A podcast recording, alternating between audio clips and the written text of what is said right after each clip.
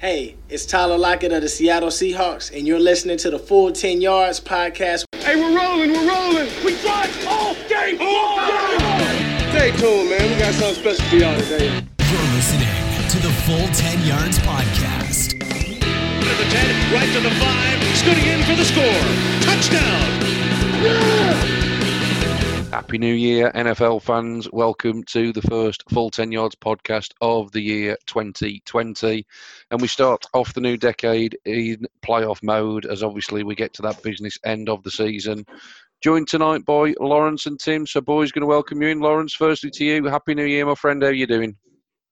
Really, really good. Really, really good. Um, not to put a kind of sour note to the start of the podcast, but very, very sad to hear about the passing of Sam Wyche, the former Bengals head coach, who led the Bengals to Super Bowl 23 and that absolutely heartbreaking loss to Joe Montana and the San Francisco 49ers. One thing you might not know about Sam Wyche is he's actually known for introducing the use of the no huddle offense. So as opposed to just doing it at the end of a half, he actually introduced that into normal gameplay. Yeah, fair play indeed, and uh, something that I'd like to see a lot more teams run because it always seems to catch defenses off guard. Like you say, it's a little surprising that it's often saved for the two-minute drill at the end of a half. Uh, Tim, bring you in, mate. How are you doing? Are you're having some internet troubles, my friend? But uh, happy New Year to you. Yeah, and to you boys as well. Yeah, it's, it's fun actually. I, I, I, remember you noticing uh, on the on a previous podcast you were wishing that my internet packed up. So be careful what you wish for, my friends. Be careful what you wish for. yeah, indeed, indeed. Right, while he's still connected, let's crack on with the podcast. Let's get into the news first as we move over to first down. First down. They usually say that no news is good news, but when it comes to the Dallas Cowboys, Tim, I'm betting you're getting a little bit annoyed at the lack of news because as it stands today, Jason Garrett is still employed. Yeah, it's very interesting, isn't it? Um, I think Jerry Jones loves the spotlight, doesn't he? He loves everyone bowing at their feet, kissing and kissing his, his, his expensive shoes, hoping for the latest news. Um, yeah, still still employed by the Dallas Cowboys, which is to me uh, one of two things: either the coach that they want or are after is currently coaching in the playoffs, therefore cannot be tapped up, or the rest of it um, have to wait till obviously they've been knocked out, or they already know who they're going for. Um, you know, maybe someone in the college side of things, uh, interested in kind of with Lincoln Riley, some QB obviously disassociated themselves with um, with that that college, so you know. He, said he was only going to do that if Lincoln Riley was uh, looking to leave. So that's obviously an interesting tidbit. So keep your eyes peeled on on that one. But uh, yeah, I mean, to me, I think how it how it probably play out now is they'll let his contract expire on what is it January the 14th. I think just out of courtesy and obviously out of respect of, of what he's done there, um, how much that amounts to, I'm not too sure. You can probably discuss that for the next hour. But um, yeah, I, I, think they'll probably let his contract go because that gives Jerry Jones a bit of wiggle room in terms of, um, you know, trying to wait for people to come round. I don't know if there's maybe something in his contract which says he can't he can't be fired or you got paid him three million dollars or something stupid like that. But uh, yeah, I can see it just letting him play out and just not renewing it. To be quite honest. Yeah, we'll wait and see. Like you say, should probably get some developments in the next week or so if we don't hear anything beforehand. Uh, let's bring you up to speed with the full developments from Black Monday as we were recording on Monday evening and still waiting for some news to filter through. And I've got to say, it was a little bit anticlimactic this year, wasn't it? It, was, was, almost yeah. a shade of grey, really. Um, obviously, the Redskins and Panthers jobs were open as we knew going into the season, but only to my scoreboard at least, the Browns as per usual, and the New York Giants moving on from Pat Shurmur were the only two guys to actually go on Monday. And obviously, since Monday, Lawrence, we speculated there was some strong whispers around, but it's obviously confirmed now. Your Redskins have made the first move, and Ron Rivera is on board. So just get your reaction to that. And obviously, he's also brought in with him one of his old friends. Yeah, I mean it's it's it's good news for Redskins fans. Ron Rivera officially announced as the Redskins head coach, did his first press conference about an hour or so ago, and if it wasn't for technology woes again, I, would have listened to the whole of it or watched the whole of it. Um, he immediately appoints fellow former NFL linebacker and veteran head coach Jack Del Rio Here's here's some here's some little factoids for you. Both Ron and Jack combined for 297 games in their NFL careers, spanning the 80s and the 90s. And Tim, I know I know you like me to go deep here. These two actually faced each other in the playoffs in late 1991. Del Rio's Cowboys beating Rivera's Bears 17-13 in the wild card. And the Bears quarterback that day was former 49ers head coach Jim Harbaugh. Wow. So these two these two new skins coaches have combined for 169 NFL regular season head coaching wins. But, and this is the bad news, and this is the bit where I kind of swallow deeply as a Redskins fan, only four playoff wins between them all time. So for Rivera, this is going to be his 23rd consecutive year coaching in the NFL.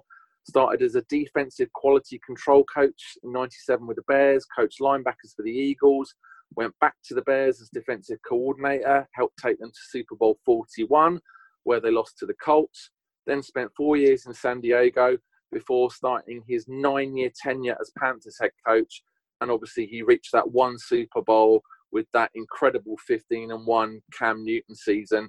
Um, got to Super Bowl 50 and then got thwacked by the Broncos.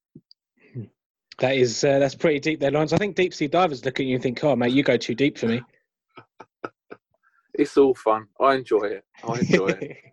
plenty more of that where it came from as well with the new full 10 yards retro which lawrence will be heading up as we get towards the off season. So keep your eyes peeled if you like your nfl history. Another man who is history when it comes to the nfl certainly for the time being at least john dorsey relieved of his general manager status with the browns since monday um, speculated that that could well happen. Um, personally, quite disappointed by it. It means yet another restart and yet another rebuild.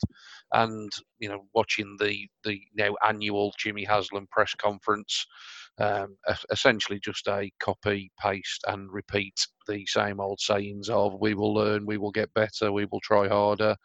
Um, essentially, zero patience and therefore zero end product on the field. So the Browns yet again in chaos going to appoint a head coach first and then get that head coach to help appoint the GM, which will be interesting. So we'll wait and see how that develops. Um, that's it for your news. We're going to start to look at the playoffs as we get to third and fourth down. But for second down, Tim is in with the quiz. Second down.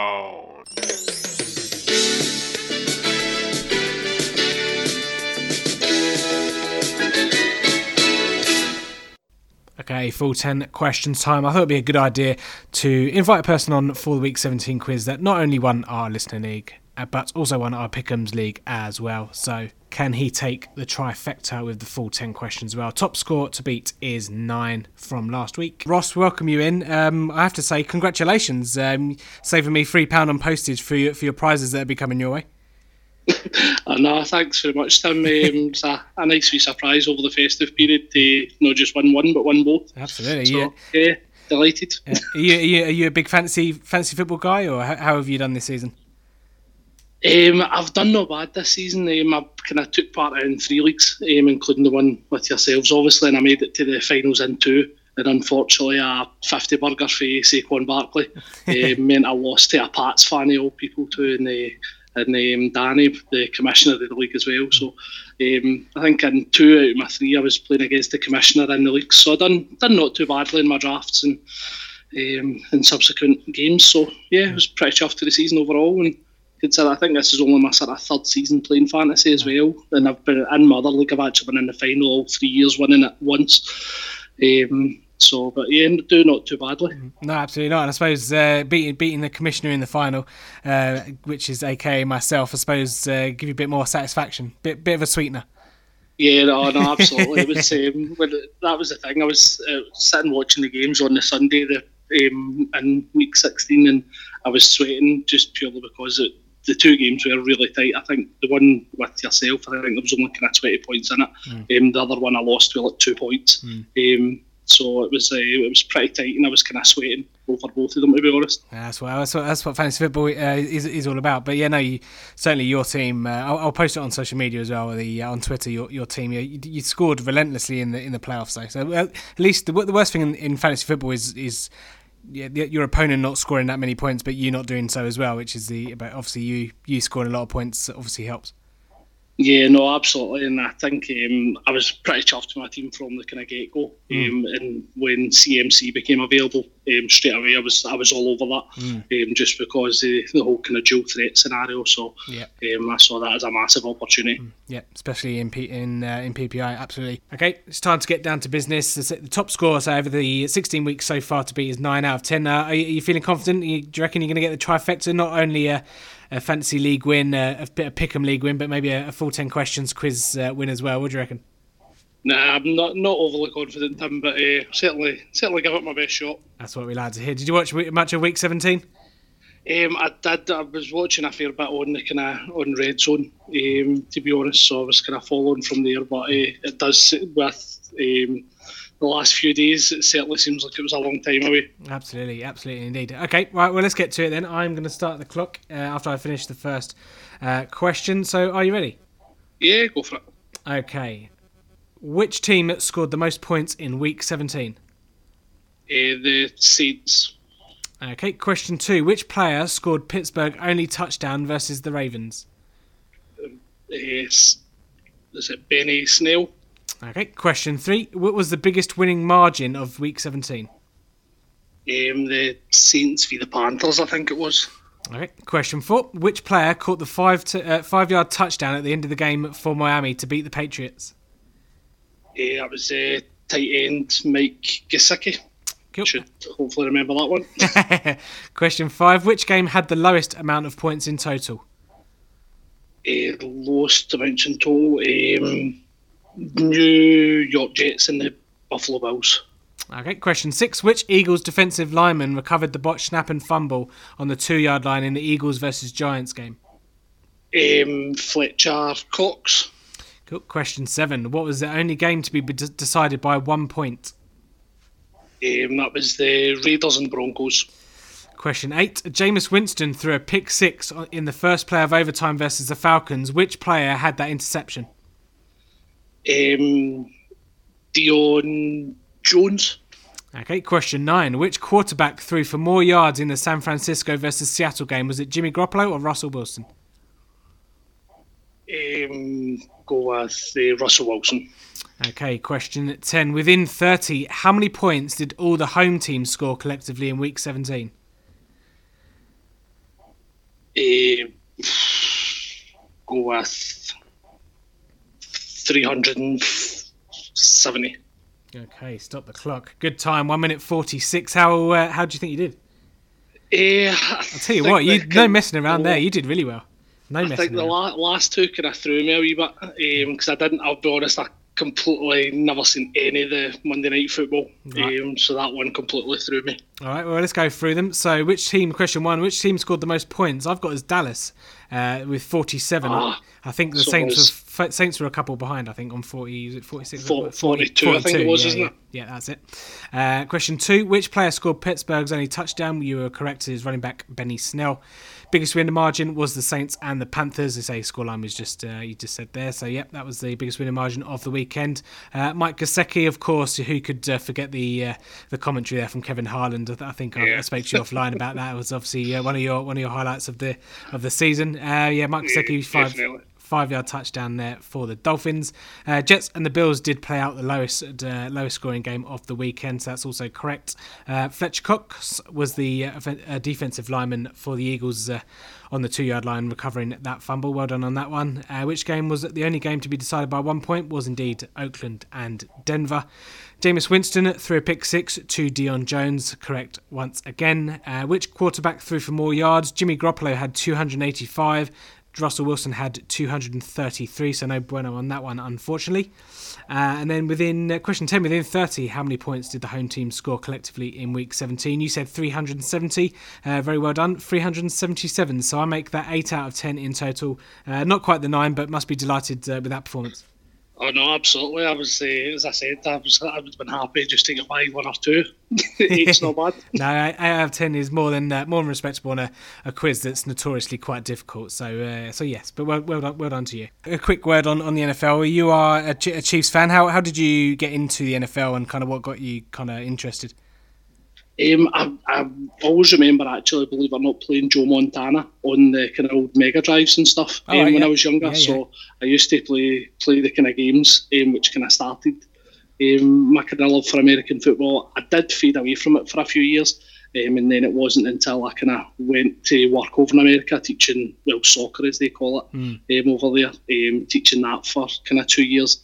I got really into the college football. I was based in a college town, Okay. um, and I got really into kind of college football. And then from there, it got me back into the NFL side of things. And Oh, nice. um, so yeah, it was. It's been a kind of a long love for me, dating all the way back to the kind of late eighties, early nineties. Mm, yeah, and obviously, um, bonus or, or lot like, uh, with the Patriots losing uh, against Miami in week in week seventeen, giving you boys the uh, the two seed. Yeah, no, absolutely. And again, as I said, the commissioner and another league being a big Pats fan, that kind of sort of softened the blow slightly, losing the fantasy. So I've, uh, it's meant I've been able to kind of wind him up a little bit, and um, and the fact that we've obviously stole that seed from them. So yeah, it was absolutely delightful to see a bit of Fitz magic in the last kind of last thirty seconds or so. Absolutely, I have, to, I have to ask the question: If you had the choice between your, your fantasy team winning the final or the uh, or the Chiefs winning the Super Bowl, what you go, what are you going for? Oh, Chiefs winning the Super Bowl all day. Yeah, good, uh, good answer, good answer. I don't. Plus, I, I've Yeah. got a wee, I've got a wee bet on it as well. So No, no. I, I must admit, I've, I've put a bet on the uh, the Chiefs and Saints Super Bowl, so uh, yeah, I'll be kind of half cheering with you with you on that on that one as well. Yeah, yeah. Very good. Well, I say let me uh, obviously congratulate you for your for your achievements and say even doing the uh, the pick 'em over 17 weeks. Uh, obviously, it's that sort of cement from the boys, and I think you won by a couple of points on that as well. So, uh, congratulations, obviously on that, and obviously beating me in the final of. Uh, uh, of, the, of the full 10 yards listener league we'll obviously uh, invite you uh, back next year to, to defend your title Are you up for it Yeah, no, absolutely. I'll be delighted to accept that and uh, see see how we go again next year. Absolutely, and so we'll uh, we'll sort you out with a few uh, a few- prizes and uh, yeah, Kansas, some Kansas City uh, Chiefs stuff and some NFL stuff as well. So uh, that will be that'll be on its way to you very shortly indeed. No, delighted with that, Tim. Listen, uh, thanks very much. Thanks, Ross. No worries. Cheers. So there we have it. That's the end of season three of the full 10 questions. Adam Foxcroft, a t shirt, will be winging its way over to you. We'll be in touch, buddy, but congratulations to you. Nine out of 10 was enough to take home the prize. Now let's get back to the rest of the podcast. Excellent effort there. Eight out of ten. Very respectable indeed. Again, for your listening pleasure, keep your ears peeled. We will be doing a end of season quiz. The big fat NFL quiz of the 2019 season will be coming shortly. Quite a few of us from the full 10 yards potentially taking part. Um, you know, it's a part of the podcast that a lot of you like and enjoy. So you'll get a bumper quiz in your ears very soon. Right. Let's move on to third down and start looking at the playoffs as we start to look at Saturday's games. Down. Okay, boys, it's what we've been waiting for. Playoffs are here. They start on Saturday, of course, wildcard weekend. Quite often the most exciting weekend of the season. And it kicks off with Houston and Buffalo. And a bit of a shout out. We were hoping to be joined by Ewan tonight. He's ran into a few personal difficulties, so hope everything works out there for you, my friend. We will try and do your game a little bit of justice. It's an intriguing matchup on paper, at least, fellas, here. The Texans hmm. and the Bills. The Bills have probably outperformed a lot of people's expectations. At one point, looked as though they could potentially challenge the Patriots for the divisional crown.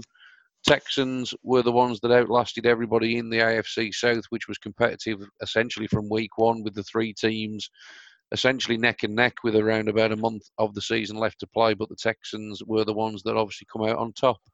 Uh, So, Lawrence, let's come to you first, my friend. Just in terms of the Buffalo Bills in this one, they're obviously the road team on the road going across to Houston. Um, I think the bookies have got them as slight underdogs. However, based on the way that they've been playing recently, do you think that's a fair status for them to have, or do you think that actually It they've is. got a good chance? I think it is. I think they are they are underdogs. I mean, if you look at their their last four games, whilst they've all been competitive and they've um, you know they've they've held teams to the low scoring, they've actually lost three of their last four, including the last two. Um, obviously, the, the week 17 game, um, the 13 6 loss to the Jets didn't really count. I know um, our starting quarterback, Josh Allen, just, just did the one series. But you look back, the heartbreaking loss to the Patriots, 24 17.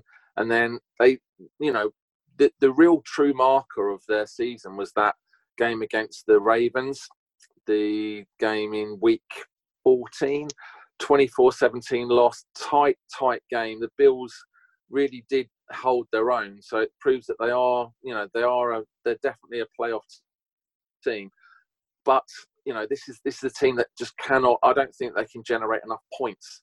And if you've got Deshaun Watson on form, and if you've got him in the zone and he's not getting kicked in the eyeball by somebody, then there's a good likelihood that the Texans can put up 28, 31 points. And this is where the Bills are going to struggle. They're not going to they're not going to outshoot anyone in a gunfight. What they're going to do is if they can maintain an early lead and they can somehow get the eternal Frank Gore onto the field because they've they've got a 10 point lead and they're just grinding out the clock, then that's good for them. But if the Texans start moving the ball and they're at home, I mean, the, the one good thing going for the Bills is that they are they have a very very credible six and two um, road record for the season, and six and two on the road for anybody is, is a really really good really good sign of things to come.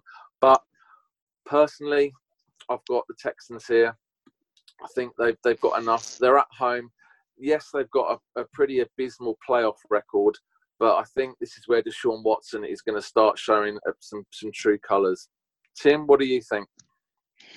Yeah, for me, this one this one comes down to how much of the ground game Houston can can get uh, get going. Buffalo, that's the way you beat them on the ground.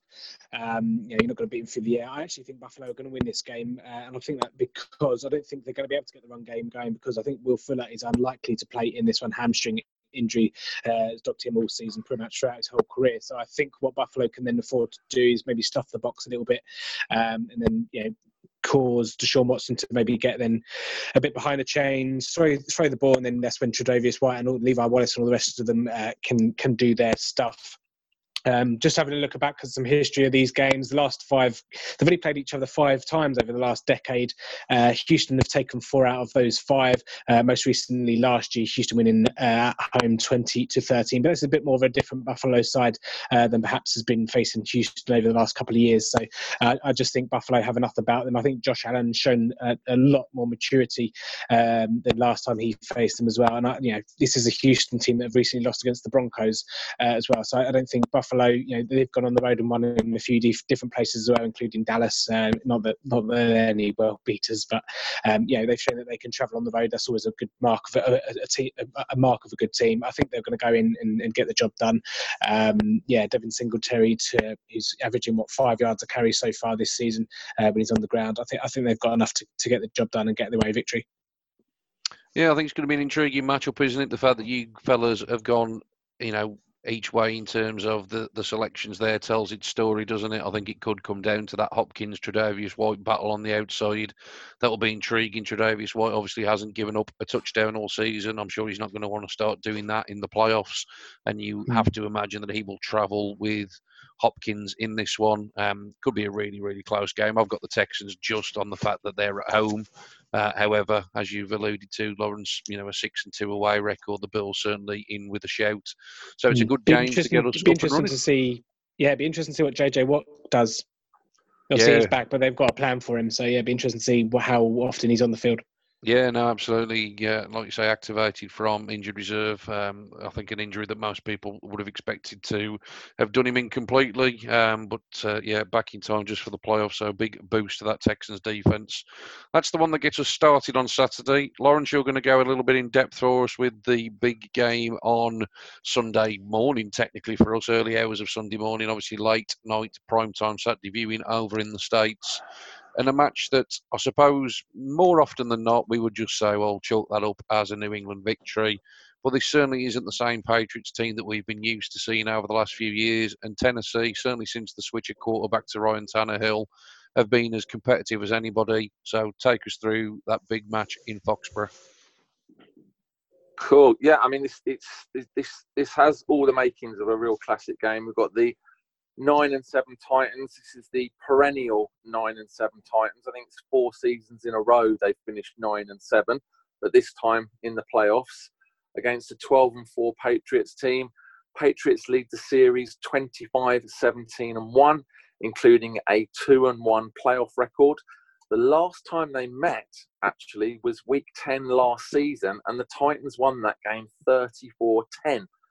Derrick Henry ran for two second half touchdowns, and Marcus Mariota, who was the starting quarterback then, threw two touchdowns himself. And the only score from the Patriots was fullback James Develin. So prior to that, the Patriots had won the last seven times they played, including five times in New England, and that included a 59 nothing drubbing back in 2009 where Tom Brady threw six touchdown passes in a 14 minute, 43 second span between the second and third quarter. Three touchdowns to Randy Moss and two to Wes Welker. I don't know if you remember that. Six touchdowns in under 15 minutes. Ridiculous. In fact, the Titans as a team have never, ever won in New England, ever. Not talking about playoffs, ever. And the last time that the franchise won in Foxborough was in 1993 when they were actually called the Houston Oilers. And Warren Moon tossed two touchdowns to the delightfully named and former Cleveland Brown, Webster Slaughter. And the Patriots quarterback that day was none other than Scott Secules. Yes, you will need to Google him. In the second of his only four career starts. So, in terms of the kind of key narratives to this game, I've got four. So, the first one Titans head coach Mike Vrabel, who won three Super Bowls with New England under Bill Belichick, coming back to Foxborough to possibly end the Brady Belichick story stone dead. I mean, you can talk about the Patriots linebacker Elandon Roberts scoring in week 17. But we've got to remember it was Mike Vrabel, a do it all linebacker, who scored touchdown passes from Tom Brady, who is still going, in not one, but two consecutive Super Bowls. 38 versus the Panthers and 39 versus the Eagles. So that's narrative one. Narrative two, the NFL's leading rusher, Derrick Henry, even though he was rested week 16, him and his Beaver's tail exposing the Achilles heel of the Patriots' number one overall ranked defense. Then, narrative number three, we've got Tom Brady, a six time Super Bowl winner, now chasing his seventh Super Bowl win and insanely his 10th Super Bowl appearance in his 41st and he's coming up in his 41st playoff game. He's aiming he's aiming on kind of Sunday morning for his 31st playoff win, all with the same head coach. In fact, in the past five seasons, the Patriots have won three of four Super Bowls that they've appeared in and won 12 of 14 playoff games, only going down to eventual Super Bowl winners, the Broncos and the Eagles. And my final kind of big narrative of the day Tennessee being led by arguably the comeback player of the year. This is Ryan Tannehill. In week six, following a third quarter Marcus Mariota interception by Denver Broncos safety Justin Simmons and down six to zero, Vrabel benched Mariota and put in Tannehill. He didn't manage to get any points, but he went 13 out of 16, and there was a spark there. 10 weeks later, Tannehill's not relinquished his starting role and he's won seven out of 10 starts. So breaking down the two teams, Titans 12th in offense, 21st in passing, third in rushing. Ryan Tannehill himself is 49 and 49 career wise, passed for 2,742 yards in 10 starts, and ended the season as the highest rated passer in the league, even above Drew Brees and Lamar Jackson, hitting 70.3% of his passes this season. And now he starts his first playoff game in, in his career. So Derrick Henry, who won the NFL rushing crown with 1,540 yards, was the only offensive Titans player named to the Pro Bowl, and not even as a starter. That went to Nick Chubb. You've got AJ Brown, who's a rookie phenom at wide receiver, 52 catches, 1,051 yards, averaging 20.2 a catch, and the only 50 catch receiver to go over 20 yards a catch this season Chargers Mike Williams finished with a 20.4 per catch average, but only on 49 balls. And then the Titans on defense, they've got Three Titans defenders recorded over 100 tackles, including Logan Ryan, who had four and a half sacks and four forced fumbles to boot. Safety Kevin Byard had another great season, including five interceptions. Titans pass rush has not been spectacular. Nobody got more than nine sacks, including the big unit defensive tackle Jurrell Casey, who has got the potential to change the game.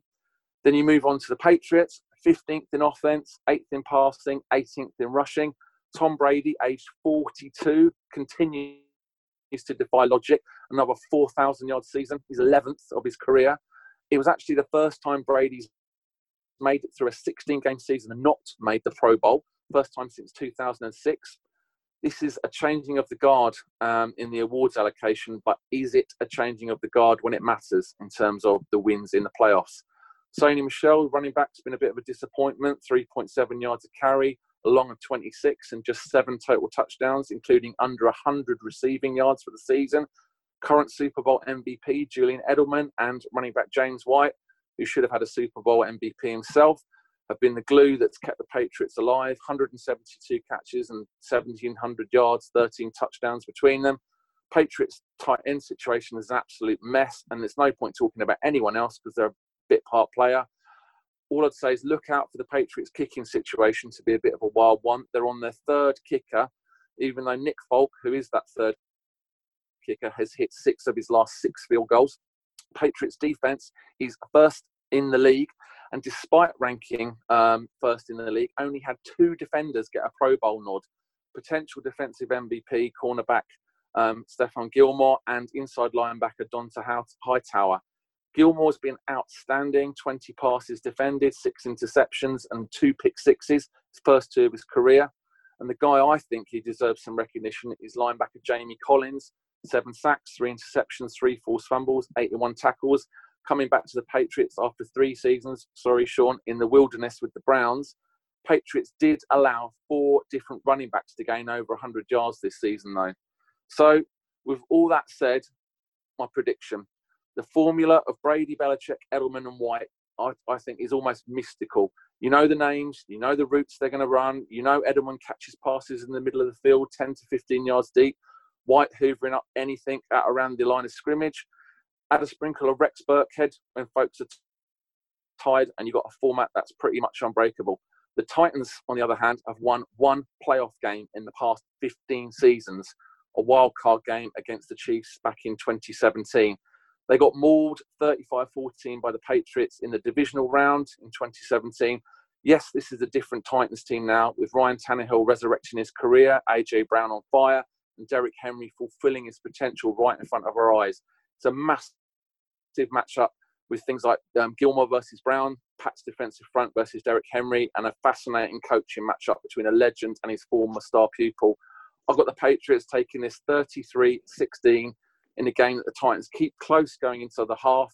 That flips in the third when Brady digs deep and leads the Pats on a monster 80 yard drive to go up for good. 33 points for the Patriots. Are you for real? They haven't put how much do I, how much do I owe you, Mr. Taxi Driver? 33 Very points. Good. That's a that's a hell of a prediction, mate. Hell of a prediction. There you go. There you go. I've laid it out.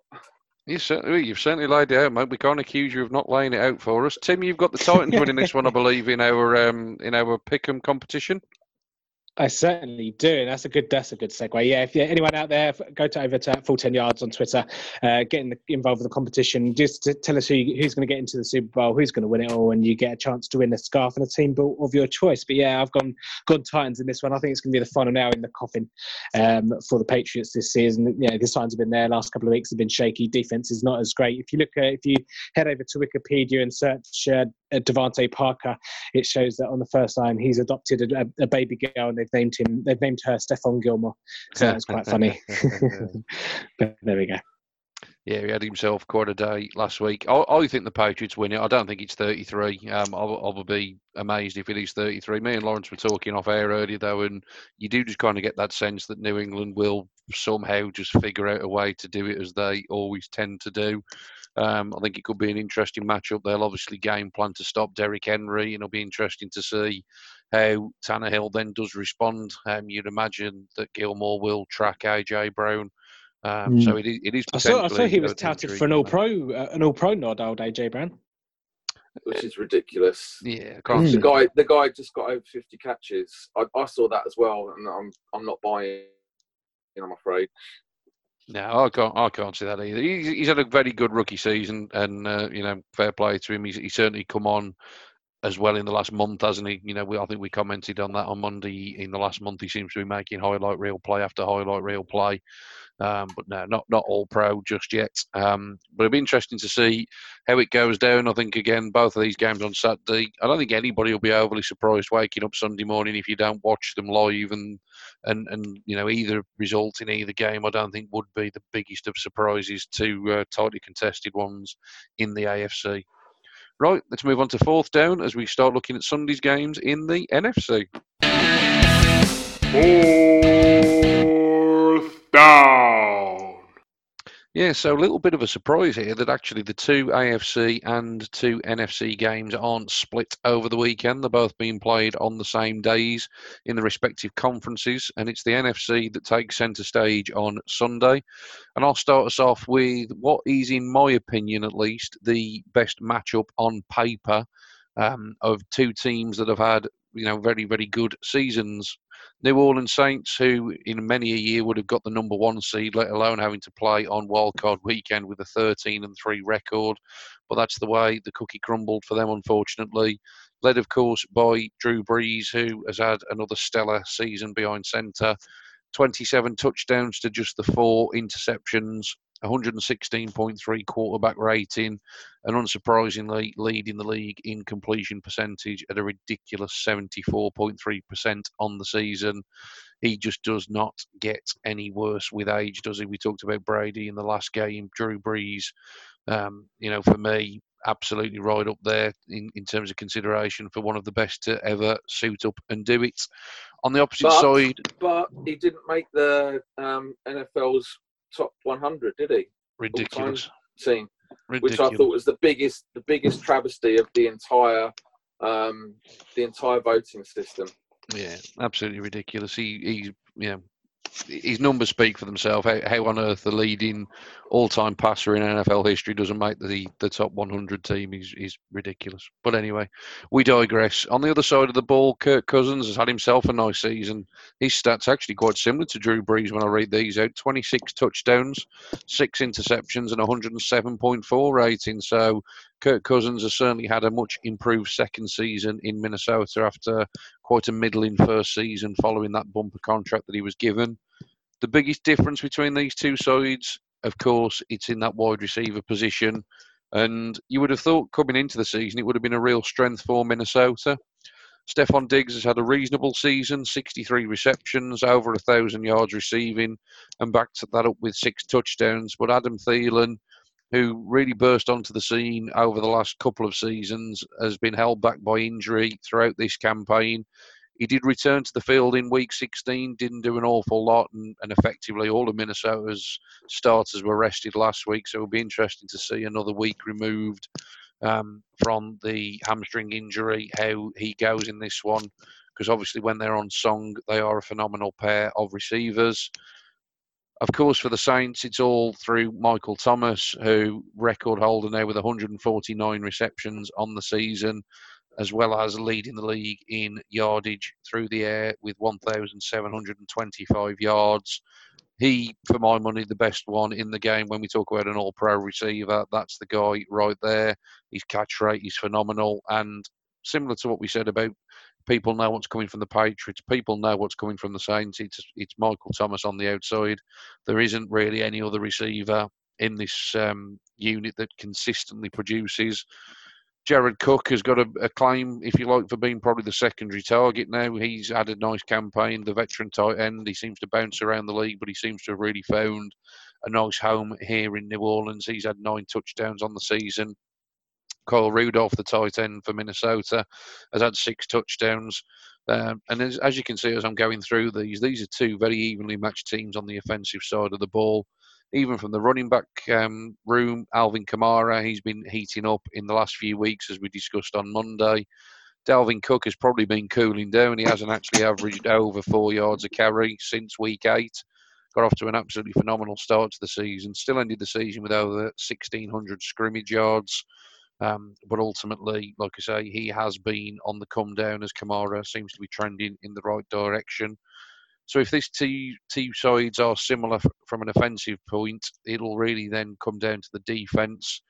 And I would say the Saints have got a slightly stronger unit. In terms of the pass rush, Cam Jordan doesn't probably get a lot of publicity, but he had 15 and a half sacks this season. He's been excellent yet again. And when it comes to holding the ground game in check, the Saints are one of the only teams to not allow a 100 yard rusher all year. So that obviously bodes well when it comes to um, you know shutting down Dalvin Cook as part of that Minnesota game plan. For Minnesota, decent against against the rush, but they've really struggled when it comes to actually guarding wide receivers. They've given up the eighth most yards to wide receivers. And with that being said, and obviously that big weapon, Michael Thomas, as I mentioned, you would have to sort of say advantage there to the Saints. It's obviously a rematch of two years ago when we obviously had the Minnesota Miracle and the infamous play with Case Keenum hurling one down the right sideline and the most ridiculous bit of defensive play you're ever likely to see from the Saints. Um, and obviously, Stefon Diggs snatching a victory from the jaws of defeat on that occasion. Obviously, this time around, it's in the Superdome and it's in New Orleans, home field advantage. And I can't look past the Saints in this one. I've been hot on the Vikings all year, and I do think they are a very good and very balanced team. But I just think they're running into a team that's slightly better and and again he's equally as balanced. I think the Saints, like I say, could have easily on any other occasion been the number one seed, and I certainly see them winning this one. And I think they will then go on the road and cause problems further on down in the playoff stretch. Um, Tim, going to come to you just very quickly for your prediction on this one, mate, before we get to your game. Yep, no, I, I fancy the Saints in this one as well. If you cast your minds back a bit, even a bit further, this is one of the uh, Bounty Gate games, isn't it? Where Brett Favre was the quarterback for Minnesota, and New Orleans Saints absolutely beat the crap out of him. Um, I remember that's one of the games I do remember from from yesteryear. Uh, I'm sure Lawrence, uh, you have some memories of that. Yesterday, that was that was about yesterday, wasn't it? it is for you, yeah, Mister yeah. Almanac over there. How do you see the game going, Lawrence, this time round? Yeah, I'm gonna I'm gonna make it a hat trick here um, for us at full ten yards. Got the Saints as well. I've got the Saints in in convincing style here. I think you hit the nail on the head there, Sean. Alvin Kamara, who kind of I don't know what he was doing, not scoring touchdowns for the first 80 85 percent of the season, but then he he has hit form at the exact point that you need him. So I've got a big game from Kamara. I've got a huge game from Drew Brees. And I've got some bit part players playing um, an important role as well. So somebody like Teddy Ginn, I can see him breaking for a long one as well. So big win for the Saints here. Sorry, sorry, Vikings fans, and sorry, fans of Kirk Cousins. Not that I'm bitter about Kirk Cousins at all. Not at all, mate. Could be a good one though. And like I say, two good sides, so a good way to kick off Sunday's action. Rounding out the Sunday evening action and indeed wildcard weekend, it's those NFC East winners, the Philadelphia Eagles, hosting the Seattle Seahawks. Tim, take it away. Yeah, the irony that I once again get the Philadelphia Eagles, but alas, I will put my my bias to one side for this one. Yep, Philadelphia Eagles uh, seven, uh, nine and seven are hosting the Seattle Seahawks. I think this one is going to come down to pretty much health uh, on for both sides here. Who's actually going to take the field? You know, on for Philadelphia, you can add Brandon uh, Brooks now, who's gone for the season. Uh, Titan Zach Ertz has a lacerated kidney, which kept Keenan Allen out of the game for a little while a few years back. I think he's not he's, he's doubtful to play, but he's not been cleared to play yet anyway, so not looking too good for him. Uh, and apparently, last week in the game against the Giants, the players had to, the Philadelphia players that were getting injured had to go back to the locker room because the queue for the blue tent was too long. Um, so that's uh, absolute scenes there. Seattle, on the other hand, likely to welcome back Jadeveon Clowney to beef up the uh, the ground, you know, the ground game in terms of stuff in the run. Uh, Quandre Diggs should be good to go. Um, Ziggy Ansah as well. You know, so the, the guys on the defensive side for Seattle who've been a bit leaky as of late uh, should be good to go. Um, you know, and yeah, the the run game is where the the Philadelphia uh, plan is going is going to be on Sunday night. In terms of recent matchups, Seattle have actually won the last five against Philadelphia, including the Week 12 scoreline of 17 to nine. They lead the all-time series 10 to seven. Uh, this is actually the first post-game se- uh, postseason game between the two teams, so obviously the stakes are a bit more uh, elevated than all the other previous games that they have uh, they have had uh, beforehand. Uh, Seattle actually have a seven away, a seven-one away record this season. Uh, away record is not really something you've kind of associate with the Seattle Seahawks. has Always been you know kind of home 12th man kind of thing, but uh, yeah, seem to uh, be better away from home this season. So maybe they'll actually relish the away trip out east to Philadelphia. Like I say, a place where they've already gone and won. In terms of the teams, Philadelphia are the more all-round team in this one, middle of the pack in terms of offense, defense, you know, pass, run, you name it. They are middle of the pack. Seattle have the more potent offense, fourth in terms of rushing, but unfortunately, it's not quite the same picture on the front cover of the running back book that they had from a month ago. Marshawn Lynch, though, obviously came back last week. He remembered how to find the end zone, but he is no Chris Carson in his prime. So um, this one's also going to come down to which QB can make the most plays. You've got you know Carson Wentz on one side, Russell Wilson on the other, two mobile QBs that like to scramble, extend plays, and make the magic happen. Yeah, stats pretty comparable for both. But when you think you know, kind of the, the, supporting cast for Carson Wentz this season. You suppose you have to give a bit of kudos to him, but Russell Wilson, you know, obviously he's not a, he's he's not afraid to to make you know do make plays with his legs. Obviously, one of the beautiful one of the highlights of the season was uh, that touchdown catch to Tyler Lockett early on in the season in the back corner of the end zone. So. Um, yeah, so I think whichever QB makes more plays uh, they, they, that team is going to win. In terms of the game, I think Russell Wilson will have to step up. Uh, obviously, now that, that that running reliable running game from the season uh, is pretty much vanished. Although you've got you know, Travis Homer, Marshawn Lynch there, um, but you have to feel Metcalf and Lockett are going to need to get downfield as well and stretch them a bit to be able to even open up those running lanes for those guys. Um, Carson went to say on the Eagles will have to try and control the game if they go to win. Miles Sanders, Boston Scott, who's had a nice few last games, sixth round pick um, out of the 2018 draft, Louisiana Tech joined the Eagles in Week Six this season, and actually has five rushing touchdowns, uh, rushing touchdowns to his name, four yards per carry as well. So not a bad uh, return for someone that was chucked to the curb by the New Orleans Saints last year. Uh, yeah, to keep the chains going, they're obviously going to have to try and rely on D- Dallas Goedert and uh, Greg Ward as well. I won't, I won't talk about him too much, Lawrence. Don't worry, I know you're still uh, you're still thieving Greg Ward. but obviously, you know Philadelphia's strength is that defensive line. Fletcher Cox obviously got that fumble recovery last week. You know, to go along with Derek Barnett, they they're questionable for the game, but should be okay to go. Obviously, that uh, they help uh, the supporting cast of Brandon Graham, who caused havoc last week as well and has done all season. For me to close this one out, Seahawks, I think in a close one, I'd be very surprised if this game is won by more than three points. Uh, but they will have to manage the clock better than they did last week against San Francisco 49ers. Uh, shocking usage of their timeouts there towards the end of the game, especially that second one, their last timeout. Uh, absolutely shocking stuff. You know, if, they, if they're doing that against Philadelphia, Doug Pederson and the boys are going to eat them alive. So, um, yeah, Seahawks in a close one for me. Uh, yeah, just get rid of Philadelphia from the playoffs, please. you did very well to keep that bias in check right until the end there, mate. yeah, fumbled um, it at the goal line. Lawrence, how do you see it going, mate? Just quick, get your prediction. I've got the upset special here. Somehow, I've got the Eagles coming out of their their mash unit with a squeaker of a win, one two point win. This is a team that that absolutely loves throwing to the tight end. 155 catches have gone to tight ends this season. Their top two receivers have been tight ends. If if Ertz is out, Dallas Goedert is probably the best number two tight end in the entire league. And little tiny Boston Scott, I just I've just got this gut feeling that he's going to do something special. And don't forget, this is an Eagles team. And yes, Tim, I hate the Eagles as much as you do, but this is an Eagles team that are on a four-game win streak. And okay, they're all against they're all against NFC East opponents, but four-game win streaks coming into the playoffs, they do mean something. So, mm. and and don't forget that yes, they've had a load of people injured, but they've been playing, you know, with heart. They've they've come, come back from a you know a ridiculous kind of you know five and seven record to somehow scrape that division. I've just got a feeling. I just just just on your fantasy teams, just or your kind of DFS teams, just just give a bit of love to Boston Scott. I've just got a sneaky feeling.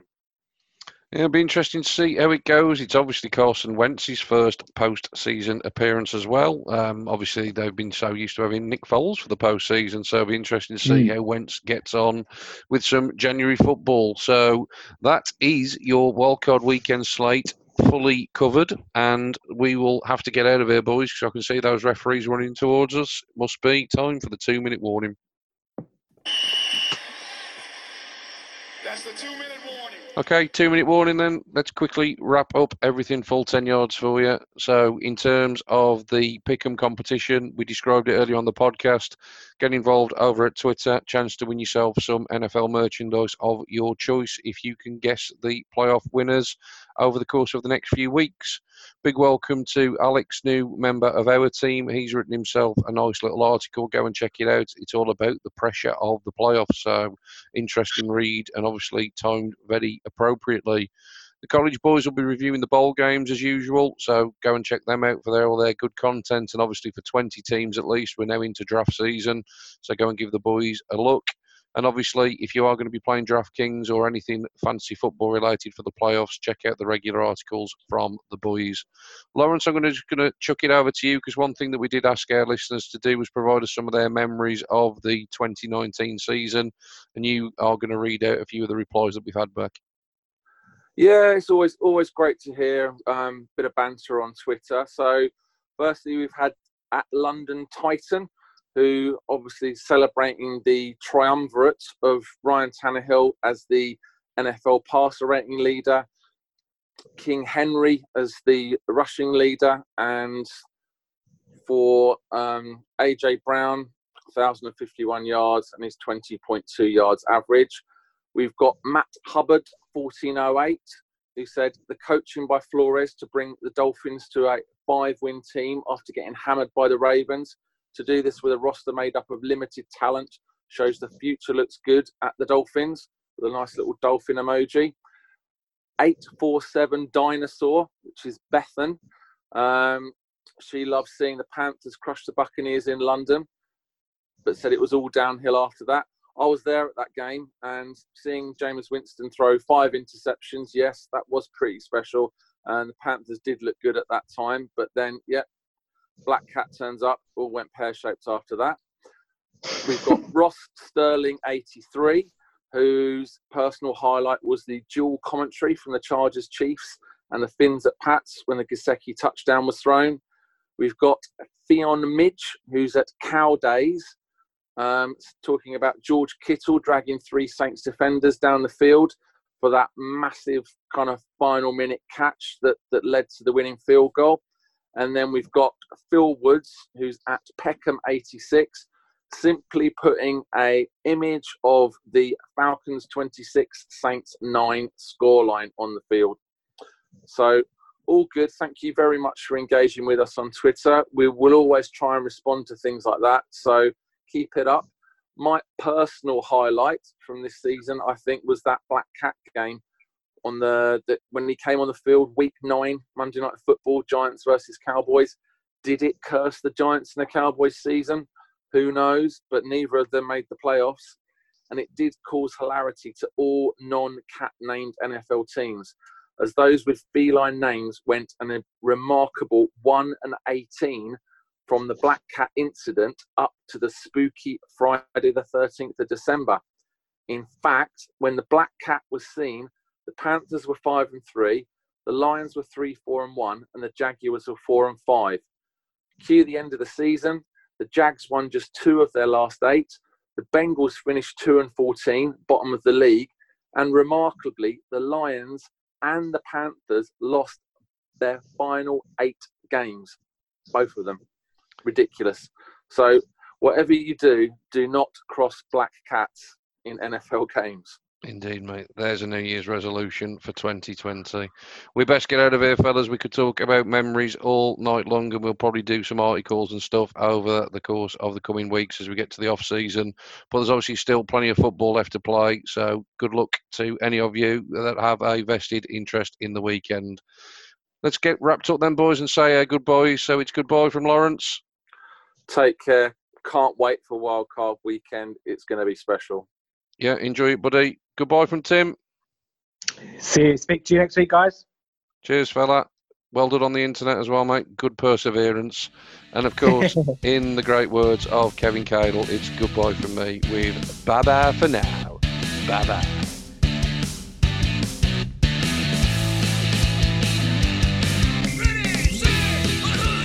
Thanks for listening to the Full 10 Yards Podcast. Follow us on Facebook or Twitter at Full 10 Yards or email the show full10yards at gmail.com.